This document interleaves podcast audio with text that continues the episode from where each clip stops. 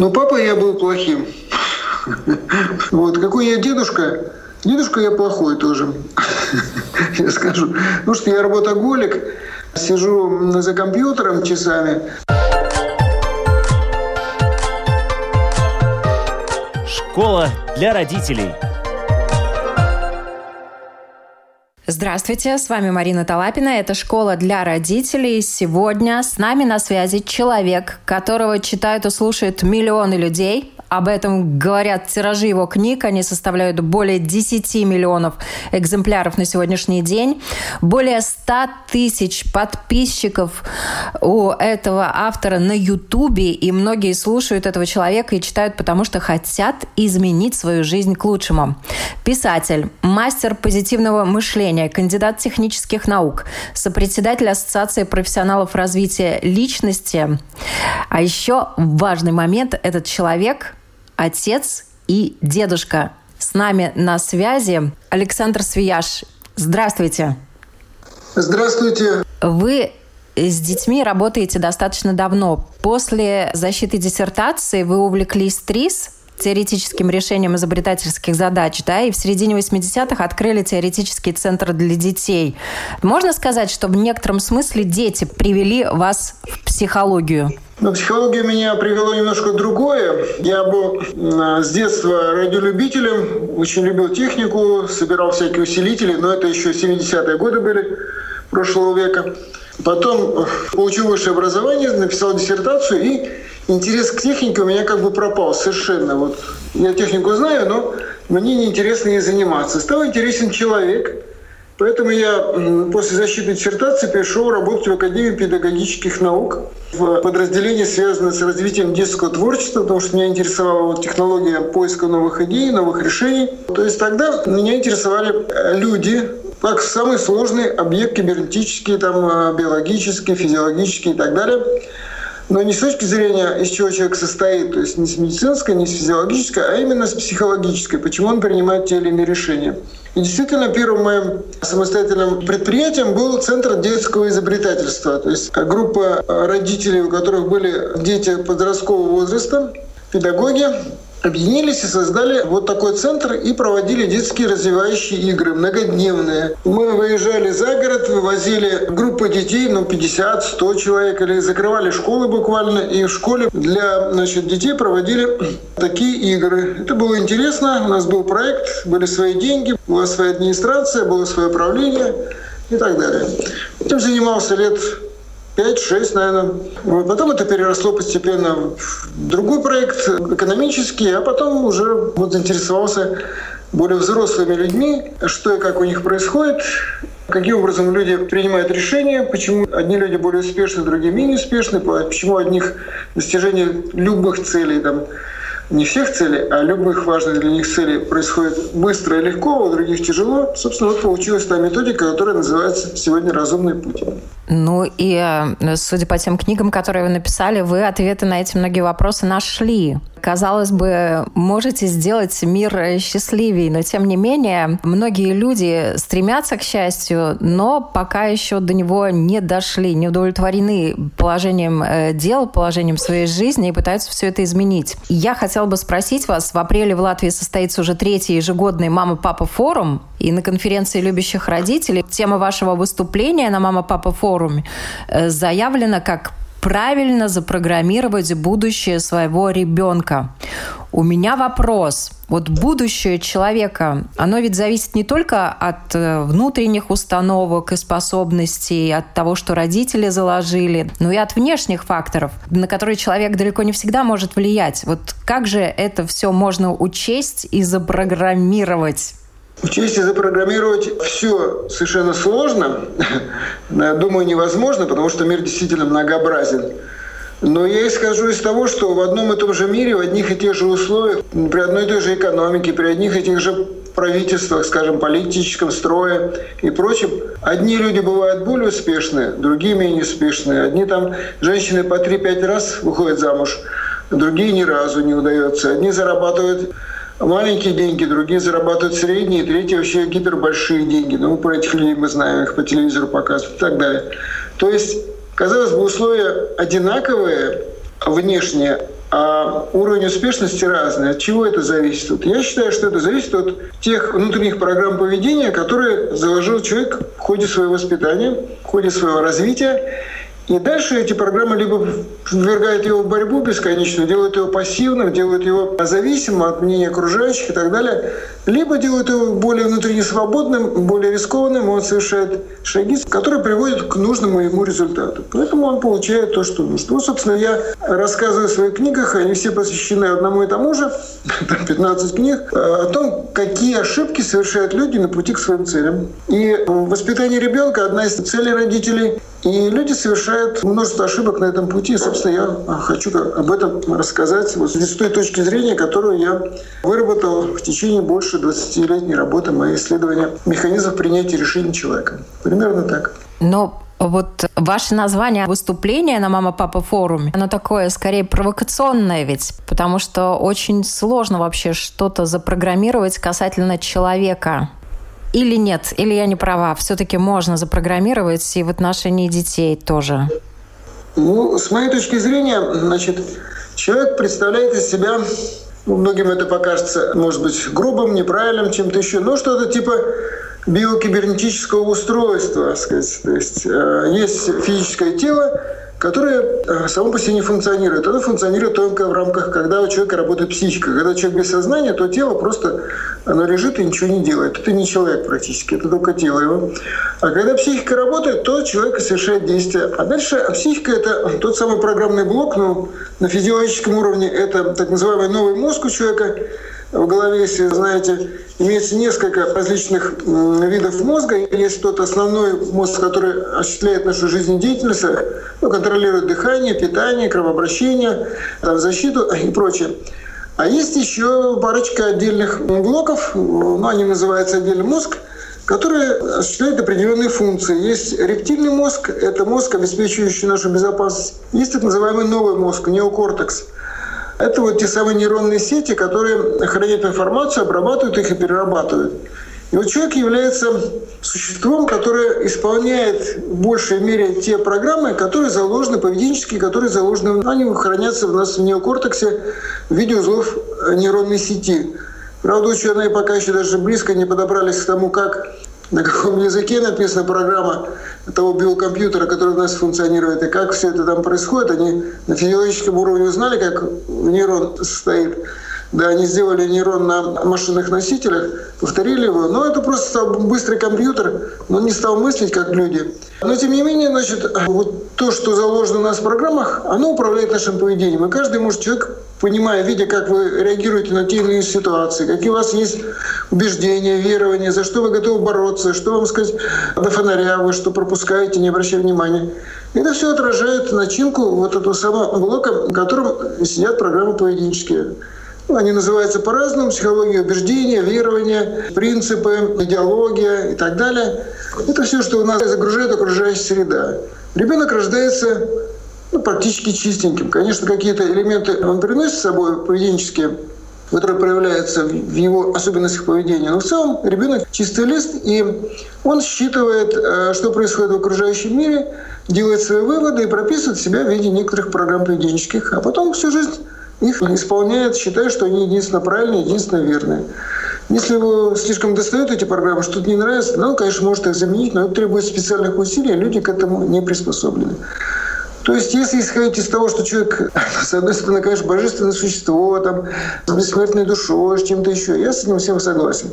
Вот. Но, с другой стороны, поведение большинства людей описывается набором примитивных совершенно программ, которые определяют с третьего знакомого, познакомься, сказать, ты, ты кто, мусульманин или христианин? Христианин, значит, ходи в эту церковь. Мусульманин, ходи в эту церковь. Говори эти слова, эти слова.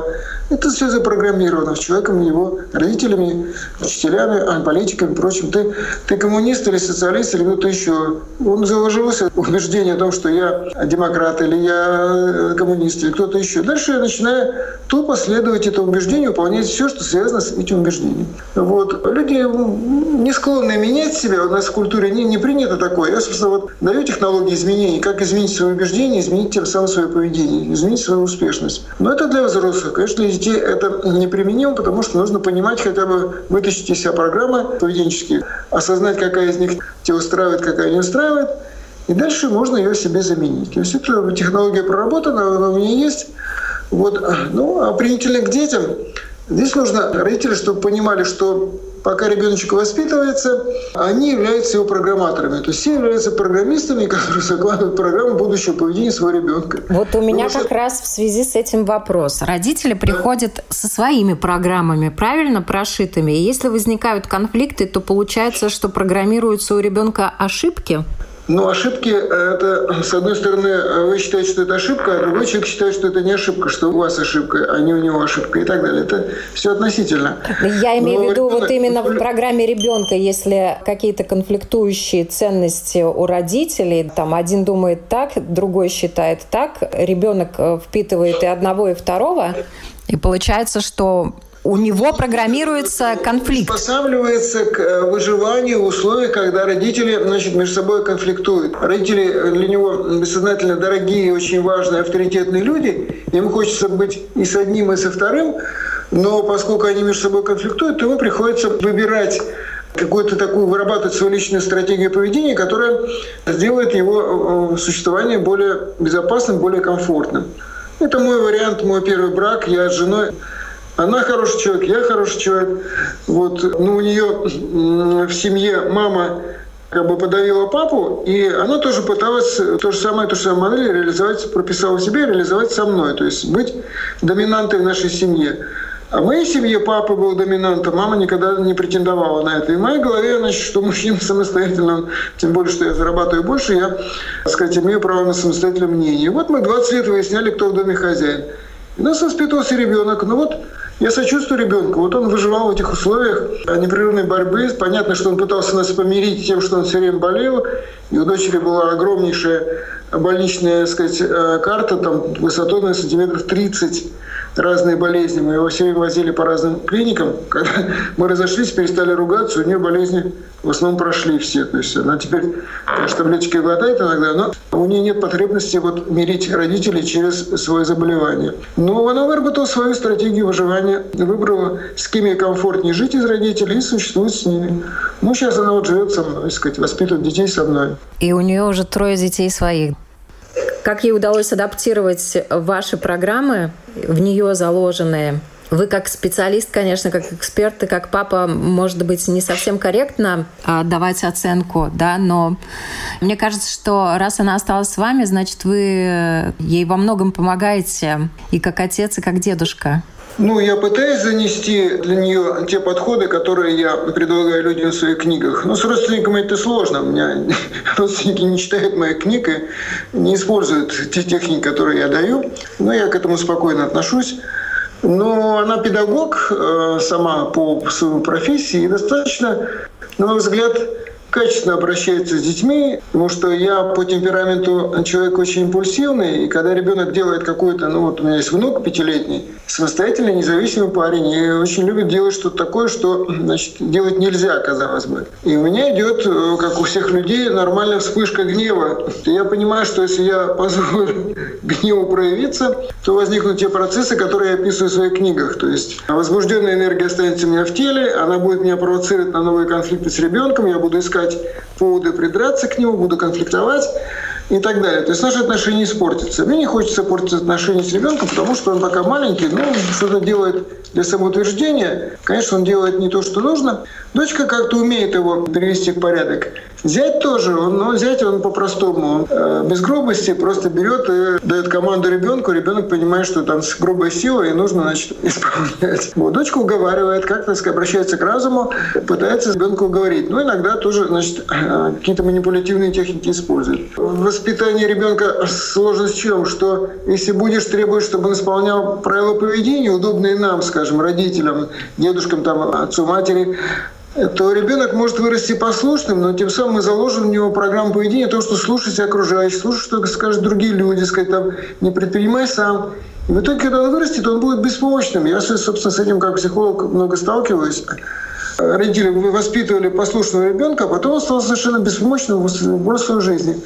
Но если ребенку в детстве давать много свободы совершенно, то тогда ребенок вырастет с другими программами, что я все делаю, что хочу, мне все дозволено, то он может стать просто беспредельщиком каким-то, и тоже общество начнет от него защищаться. Здесь вот такой компромисс между некоторым программированием, что нужно уважать мнение окружающих и считаться с окружающими, но плюс быть свободным, независимым, самостоятельным человеком. Примерно вот такой стратегии мы придерживаемся в воспитании. Поэтому, когда я даже срываюсь и, сказать, применяю санкции к ребенку, я потом тут же мысленно прошу у него прощения, чтобы убрать вот следы вот этого моего негативного возбуждения по отношению к нему. Вы открыли психологический феномен под названием идеализация. Многие склонны идеализировать и ждать от людей мира больше, чем те могут дать. И, конечно же, от детей мы тоже ожидаем, наверное, большего. Они ведут себя так, как ведут. И в итоге раздражение и стресс накапливаются в том числе и у родителей. В то же время у вас очень интересная тема есть эмоциональные блоки родителей. Если родитель в отношении ребенка сдерживает свои эмоции, то получается, что у него внутри возникают эмоциональные блоки. Да, это процесс, который описан подробно в моих книгах, который не признает современная психология, но он имеет место. Собственно, это процесс довольно простой, когда происходит что-то, что э, нарушает наши ожидания, то есть мы знаем, как должно быть, как должен себя ребенок, как должны взрослые люди вести себя, правительство и так далее. У нас возникает возбуждение. Наш э, защитник, наш рептильный мозг дает нам импульс возбуждения, чтобы мы пошли силой навели порядок, то есть вогнали реальность в наши ожидания. Но понятно, что вогнать реальности денег, чтобы они стали больше только путем гнева невозможно, вогнать других людей свою картинку мира тоже невозможно. Поэтому эта энергия откладывается на стиле возбужденная. Мы ее не используем полностью. Рептильный мозг дает нам энергию для победы в драке, исходя из своего там, много тысячелетнего опыта. А мы не деремся, это запрещено. Эта энергия откладывается в нас в виде эмоциональных блоков, и потом эти, когда блок становится большим, большим, он начинает уже влиять на наше поведение, начинает ввергать нас в конфликты с э, объектом нашего значит, противодействия. Муж с женой, которые прожили 10 лет, они ругаются, потом уже не видят друг друга никаких достоинств, видят одни недостатки. Это, собственно, эмоциональный блок концентрирует внимание на недостатках оппонента, чтобы можно были основания напасть на него и исправить его, сделать его лучше. Процесс там полезный в целом, чтобы сделать человека лучше, но таким, как мы хотим, сказать, это сделать. По отношению к ребенку то же самое. Если позволять себе этим эмоциям перехватывать управление нами, то есть кричать на него, ругаться на него, можно сдерживаться. Но если будет внутри вот это недовольство, то все равно эмоциональный блок создастся, и в итоге через несколько лет э, родители и ребенок будут находиться в постоянной вражде, выяснение отношений, родитель будет пытаться найти недостаток в ребенке и подавить его, а ребенок будет бороться за свою независимость. Инструменты защиты от этого, даже если вы вспылили, вот как, как я делаю, даже если понервничали, то тут же нужно про себя бормотать мысленно там пару фраз, фраз прощения. Если любую благодарность я прощаю моего ребеночка, я принимаю его таким, как он есть, я прошу прощения моего ребеночка за мои мысли, эмоции и поступки по отношению к нему.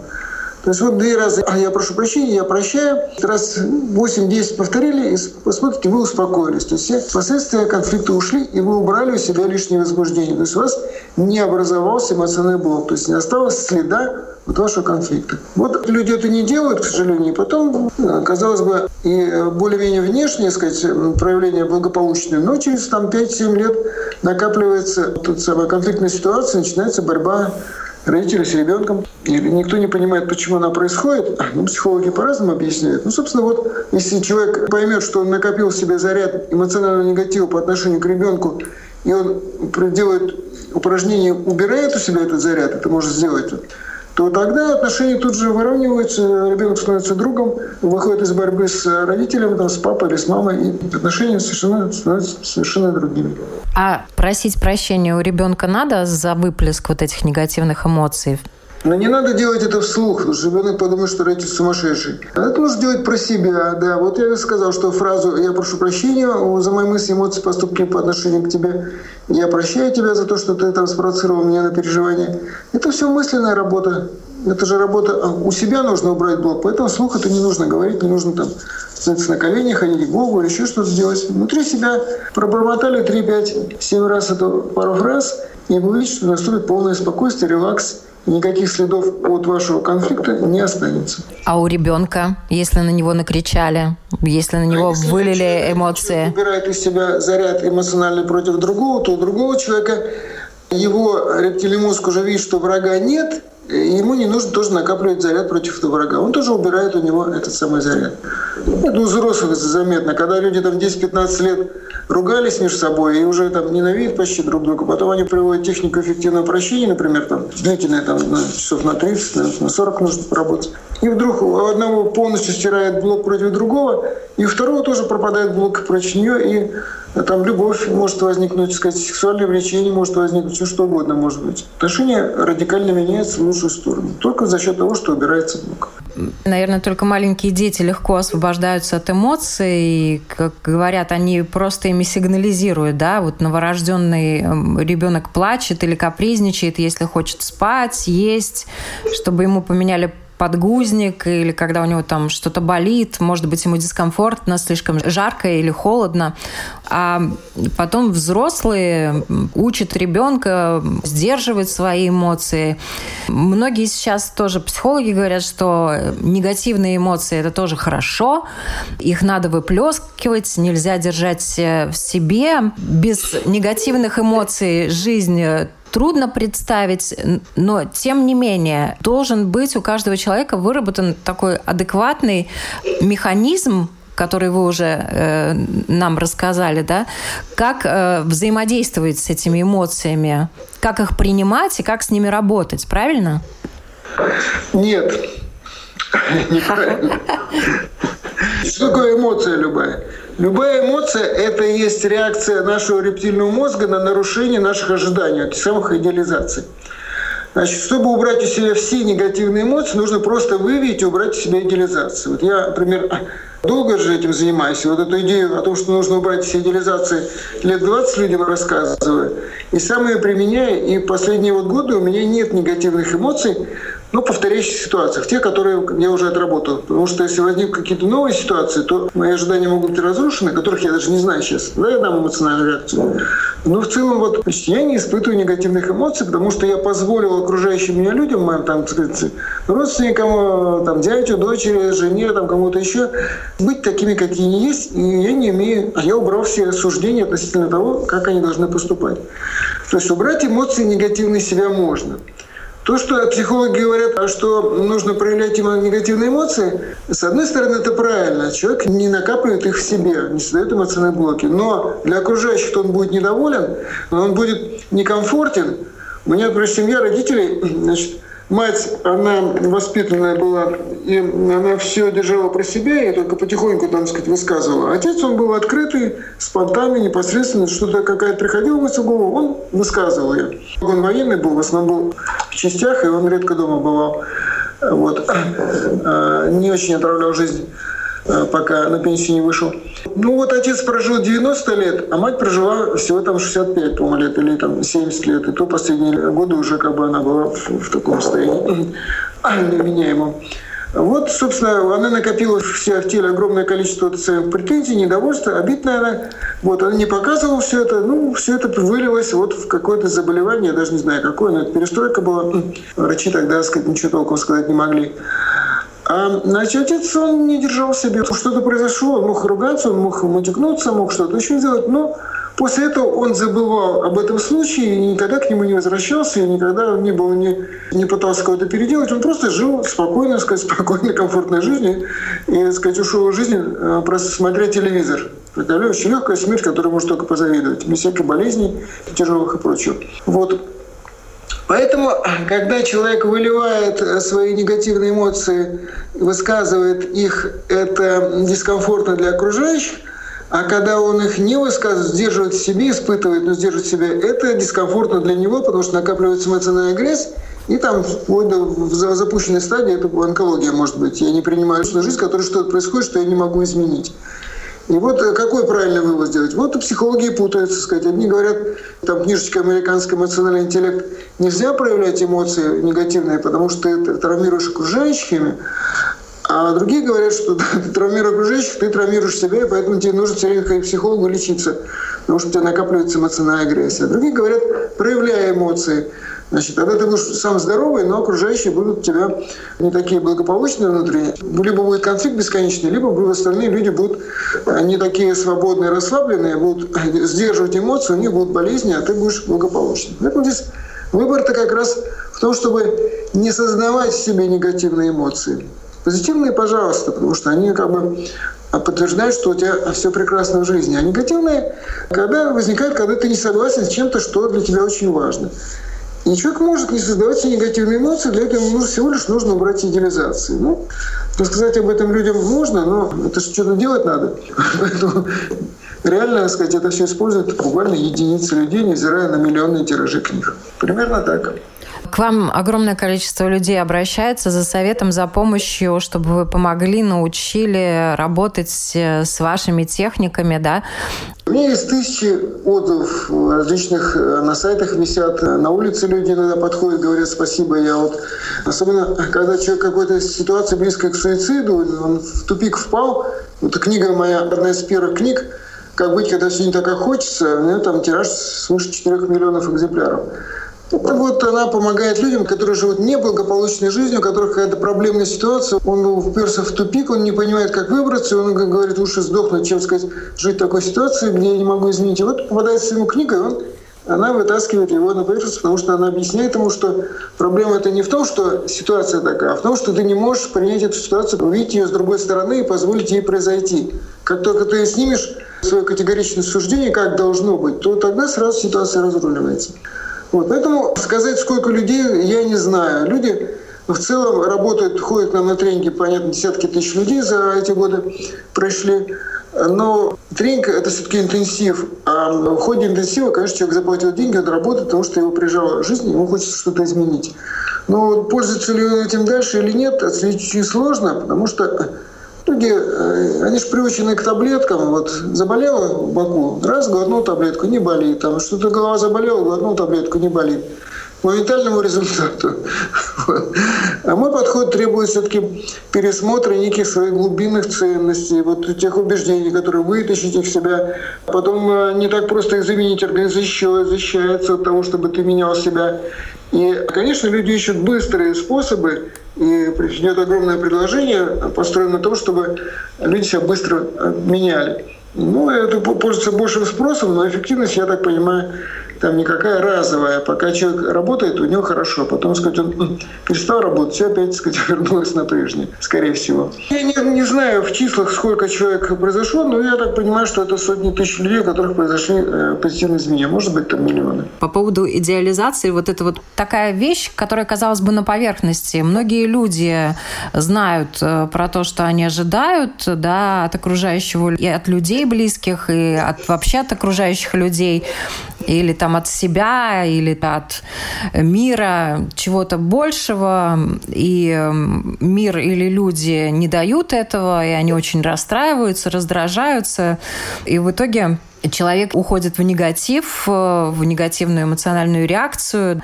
Естественно, это для него стресс, он потом с этим живет. У кого-то получается быстро освобождаться, кто-то не берет в голову. Тем не менее, вы описали 24 таких идеализации, да? У каждого плюс-минус 3-5 э, идеализаций имеется, да? Эти идеализации, они пришли к нам изначально с родителями? Ну, Или мы с этим рождаемся? Многие, значит, да, сказать, идеи возникли, скорее всего, из наблюдений за поведением родителей, что мы принимаем для себя должно быть так и никак иначе. Но вот есть такая психология термин «семейный сценарий», когда девочка наблюдает за жизнью своей семьи, родителей и решает, что в моей семье должно быть так же. Мальчик то же самое наблюдает за отношениями э, в своей семье, потом э, решает, что у меня будет так же. Вот, э, собственно, это идеализация семейной жизни, какие должны быть отношения, кто должен доминировать в семье, кто должен принимать решения, кто должен больше зарабатывать и так далее. Семья, конечно, главный источник. Ну, плюс еще наблюдение за окружающими людьми, плюс личный опыт, плюс еще э, что-то, трудно сказать, источников много. Каждый создает свою картинку мира. И в молодости, и потом в взрослом возрасте человек может создать что-то. И почему именно эти ожидания для него стали очень важными, а другие не стали важными, Я не очень-то понимаю. Я, честно говоря, этот механизм не понял. А, а то, что выявить э, эти идеализации, достаточно легко. Нужно просто понаблюдать за собой, э, на что я даю негативную эмоциональную реакцию. То есть, что я ценю очень сильно. Я, когда наблюдал за собой, обнаружил, например, у себя молодости вот когда я стал изучать э, этот термин, обнаружил, что у меня есть идеализация разумности людей. Э, то есть я считал, что люди разумные существа, и они должны мыслить примерно так же, как и я. Но я кандидат технических наук, там докторскую начинал писать и так далее. Вот, я мыслю достаточно рационально, а другие люди, они принимают решения совершенно по другим мотивам, поводам, принципам, значит, э, механизмам. И они принимают другие решения. Я, собственно, на это дело давал негативную реакцию, но пока я не обнаружил, что, сказать, э, глупо бороться за то, чтобы люди думали так же, как и я, и нужно это отпустить. То есть я как бы эту идеализацию убрал. Потом у меня идеализация независимости. Я самостоятельный человек, я не люблю контроля сверху. Я работал на двух предприятиях и в молодые годы. И там сцепился с руководителями, там буквально некоторые были на 2-3 ступени выше меня, то есть с контролерами, которые не терпели независимых, мы глядели друг друга, сцепились. Когда я хотел уходить, я не мог уходить просто так, пойти написать заявление, потому что этот руководитель, он обязательно меня уволил по статье, я думаю. Вот. Поэтому я дождался, когда он уходил в отпуск, и шел к нему к заму, а зам у авторитарного руководителя зам всегда спокойный, доброжелательный человек, у меня были с ним отличные отношения, он подписывал заявление об уходе и так далее. Вот он я стал работать сам, потому что человек с идеализацией независимости, он не может работать в большой организации, он всегда найдет угнетателя и будет с ним бороться. Бессознательные процессы, вот. Поэтому нужно значит, либо убрать у себя эту идеализацию и позволить людям вести себя так, как они хотят, либо организовать так свою жизнь, чтобы э, не было возможности э, нарушать вашу идеализацию. Вот. Ну и так далее. То есть у каждого есть какие-то сверхважные идеи, и сами по себе идеи-то они хорошие все. И они определяют личность человека, чем отличается один от другого. Но нарушение идеализации порождает негативные переживания, негативные переживания порождают борьбу, порождают болезни, падение энергетики и куча разных других сказать, негативных э, последствий. Вот это как раз плохо, что идеализация сама по себе, да, она есть, казалось бы, ну есть и есть, какая разница, что я ценю больше. Но в итоге возникает при нарушении этой идеализации самим собой или другими людьми возникает э, негативная реакция рептильного мозга. Он у нас у всех есть в голове. Вот он обеспечит нашу безопасность, и он защищает нашу идеализацию. В итоге возникают эмоциональные блоки и прочие сказать, вот, негативные последствия. То есть идеализация сама по себе не вредна, это просто специфика человека, но с э, защитной реакцией организма она порождает негативные процессы и даже сказать, уход из жизни иногда. Примерно так. В завершении нашего разговора я хочу вас спросить, сейчас научную часть такую прикладную отложив в сторону, просто по-человечески. А вот э, как вашу жизнь изменили дети? Сначала дочь, потом внуки. И очень интересно вот эта вот динамика, каким вы были папой и каким вы стали дедом. Ну, папа я был плохим. Потому что у меня жена была, говорю, с авторитарными склонностями. Вот, и э, очень сильный человек, и мы с ней выясняли отношения, и было не до ребенка. Она пыталась выстроить ребенка, чтобы он был таким э, ручным, послушным, а я давал ребенку свободу, занимался, вывозил его на развивающие интеллектуальные игры, развивал у нее творчество. В итоге у ребенка очень хороший интеллект. Она там два высших образования, диссертацию написала, правда, не защитила, но написала и так далее. То есть я доволен ее уровнем интеллектуального развития. Но мама принизила самооценку, поэтому она не амбициозна, ее устраивает роль мамы, так сказать, троих детей. Вот. Повлияло ли это на меня? Трудно сказать. Вот. Какой я дедушка? Дедушка я плохой тоже, я скажу. Потому что я работоголик, сижу за компьютером часами, а во мне слабое вот это проявленное, сказать, стайные отношения, сказать, там, вот и мой маленький, то есть такой секой, значит, я все-таки хочу общаться с разумными, сказать, людьми, реализация разумности имеется. Вот. И я жду, когда дети подрастут, и с ними можно будет проводить какие-то ну, интересные мне задания, упражнения, то, что я сделал с дочерью. Ну, ребеночек-то вот внук растет вроде толковый, головастый. Но я с ним общаюсь как взрослый человек. Я не перехожу ни на подавление его психики, ни на манипуляции, ни на избыточно как э, бабушки и дедушки закармливают детей конфетами, чем-то еще. Нет, я вполне рационально отношусь там, к человеку. Пусть он маленький человек, пусть у него еще интеллект не очень развит, но отношусь нормально. Поэтому я не могу сказать, чтобы они оказали на меня влияние. Я с интересом наблюдаю на эти происходящие процессы, собираю для себя материал новый, сказать, исследовательская функция – это у меня э, главная функция моей жизни. И э, чем могу, помогаю детям, но не навязывая им свое мнение, позволяя им расти свободным, независимым, самостоятельными и творческими людьми. Спасибо вам большое. И я напоминаю, на наши вопросы отвечал писатель, мастер позитивного мышления, кандидат технических наук, сопредседатель Ассоциации профессионалов развития личности, который за профессиональные достижения в общеевропейскую интеграцию получил награду Европейской бизнес-ассамблеи EBA Оксфорд. И просто замечательный человек Александр Свияж.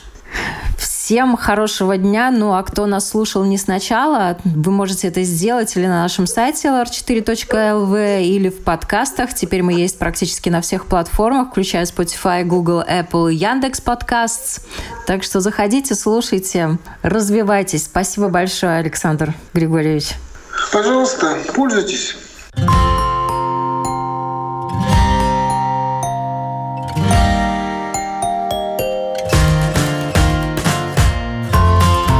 Стать другом, учителем, доктором. Научить доверию, терпению, радости.